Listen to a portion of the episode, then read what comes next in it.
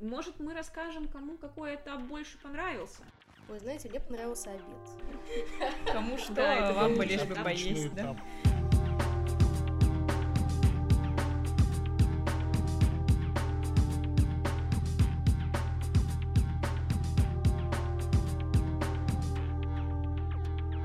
Всем привет, это подкаст «Допустим». Наш следующий выпуск, который посвящен участникам турнира молодых специалистов. Правильно, нет? Нет, Методического А, методический турнир. Да, вот методический турнир молодых специалистов. Итак, у нас э, ребята в гостях Люба, Аня и Милана. Ну и я. В гостях. Да, я в гостях. Кто вкратце расскажет, что это за мероприятие, что там происходит, для чего? Ну, смотри, мне, например, как специалисту сложно говорить, что это за мероприятие, потому что я участвовала в нем первый раз, и вообще пер- первый раз про него слышала, потому что это просто не местное. Аня просто без опыта. Следовательно, Валентин Александрович, Так я тоже без опыта, я тоже первый раз. Я вообще случайно туда попал. Меня просто вот одна мадам туда затянула. Да, Да. это про меня. все мы туда случайно попали. Ну, так или иначе, в прошлом году наша школа не участвовала в этом турнире, поскольку не удалось собрать команду. В этот раз мы поучаствовали, и, насколько вы все помните, достаточно плодотворно. Э, Команда нашей школы, которая состоит из нас, а также Анастасии, которая сегодня с нами не присутствует, одержала в этом турнире победу. Э, Скажем о том, что это был пятый турнир, он районный, В турнире приняли участие команда «Спектр», это МБУ СОЖ э, поселка Пеледуй, команда «Комета» — это МКУ СОЖ село Натора, команда «Лаки» школа номер три и команда «Садовники» школа номер два. Ну, теперь вкратце, что такое методический турнир? Э, Не знаю, секрет это или нет, но учителя преподают не с бухты-барахты. У нас у всех есть определенные специальные планы, как построить урок, что рассказывать, э, через что объяснять материал и так далее. Все эти инструменты называются методика преподавания. Так вот, на этом методическом турнире мы, четыре команды, обменивались своим методическим опытом. То есть мы показывали, как мы работаем со школьниками. Ну и команды, естественно, все тоже показывали, как они работают со школьниками.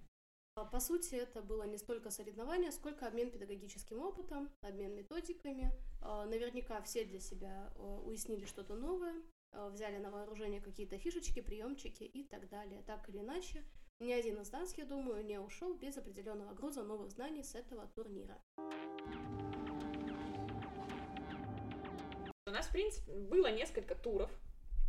Правильно же говорю. Три, Там было несколько туров, если быть Четыре. точнее, А, было три? четыре. Три. Почему Ну, вообще три? четыре. Мы же снимали еще. Четыре еще, да. А, ну да, была еще видеовизитка. Формально еще Социальные сети. социальные сети и Опа, классный пять. час. Было достаточно много разнонаправленных этапов, которые мы все проходили старательно, импровизируя. Да, тема этого метатура у нас была импровизация, как э, инструмент учителя, то есть кто как на уроках импровизирует, зачем это делает, почему это происходит, и, в общем, мы учились импровизировать. Может, мы расскажем, кому какой этап больше понравился? Потому Да. что этапы были разнонаправленные, они были достаточно интересными, с разными темами. Вы знаете, мне понравился обед. Да, это отличный этап. Кому что, вам бы лишь бы поесть, да? Мы э, не упомянули то, что турнир проходил на базе второй школы, и вторая школа позаботилась о том, чтобы участники турнира не остались голодными. Для нас в этот день работала столовая, которая порадовала нас хорошим разнообразным меню, вкусными блюдами, чистотой, красотой и уютом. Большое спасибо работникам столовой второй школы. Что еще? Да, такие тихие ментальные аплодисменты. Слушайте, мне больше понравился STEM, потому что, по-моему, нам вечером перед турниром сообщили тему, это была импровизация. И кто-то из нас, ну, наверное, не только я, просмотрел, какая будет тема турнира, что это будет импровизация. И мы в итоге выступали с Любой, полностью вообще все выступление, которое до этого готовили, забыли и импровизировали. Я вспомнил, как я пришел первый день в школу, и у меня вообще не должно было быть уроков. Я рассказывал о том, как я выкручивался, как вспоминал, что-то там читал. Было сначала страшно, а потом, в принципе, все получилось нормально. И даже хорошо, детям понравилось. Ну подожди, маленькая поправка. Мы с тобой не забыли, какой мы планировали мастер-класс. Мы просто его специально переиграли. Ну, да. Забыла я.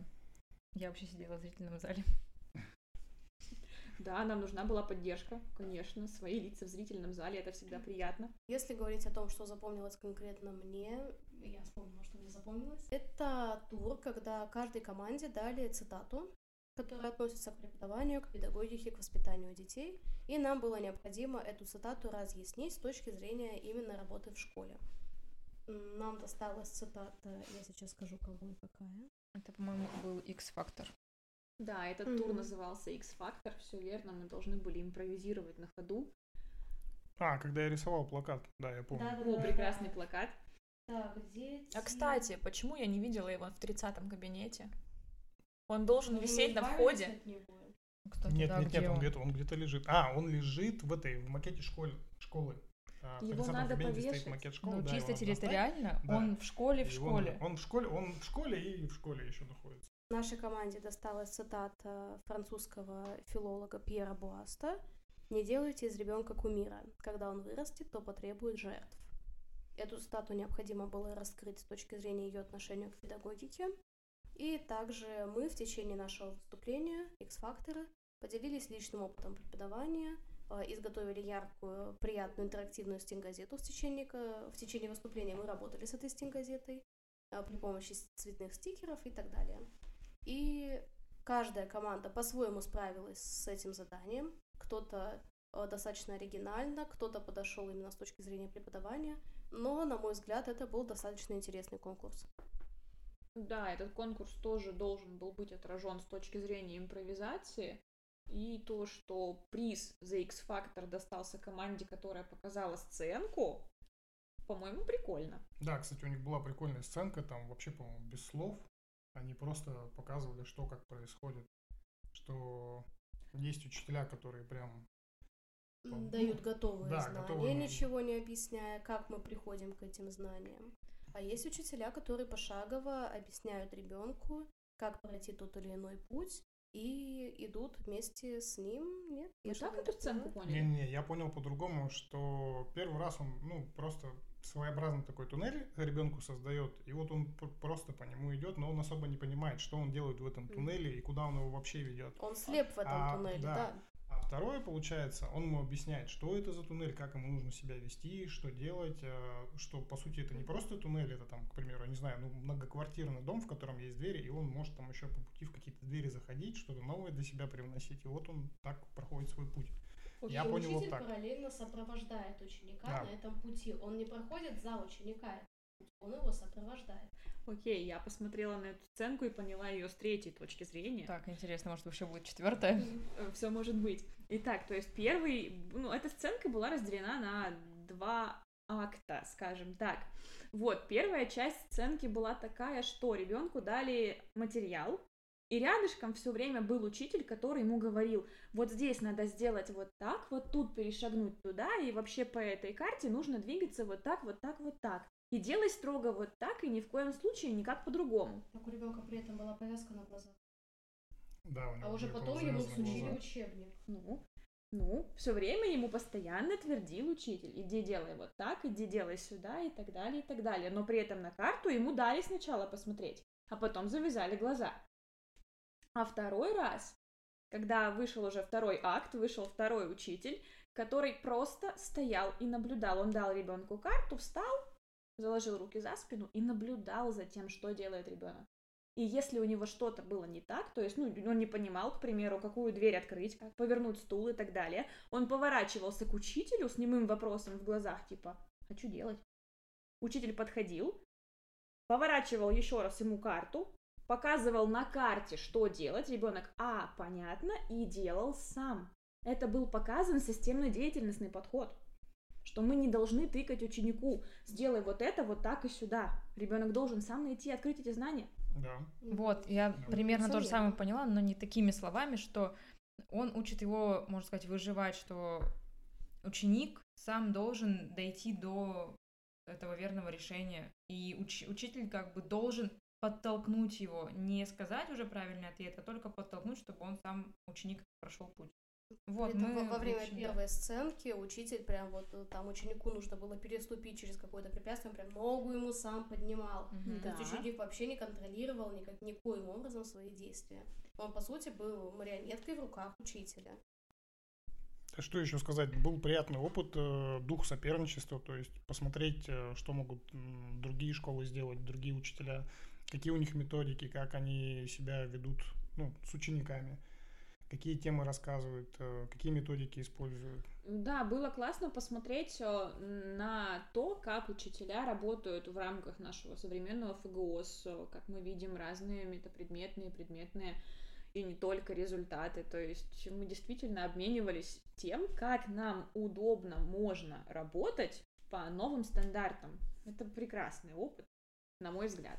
И, в принципе, было достаточно приятно ощущать э, не дух какого-то злого соперничества между коллегами, а именно ощущение определенного содружества.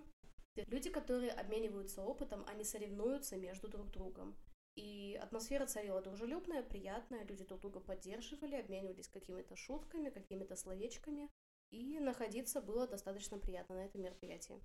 Каждый участник получил ценный опыт, который поможет в дальнейшем педагогическом совершенствовании. Ведь, как писал Константин Ушинский, учитель живет до тех пор, пока учится. Как только он перестает учиться, в нем умирает учитель. Спасибо каждому участнику и до новых встреч. На методическом турнире и в эфире нашего подкаста. Да, подкаста допустим. До новых встреч. Пока-пока.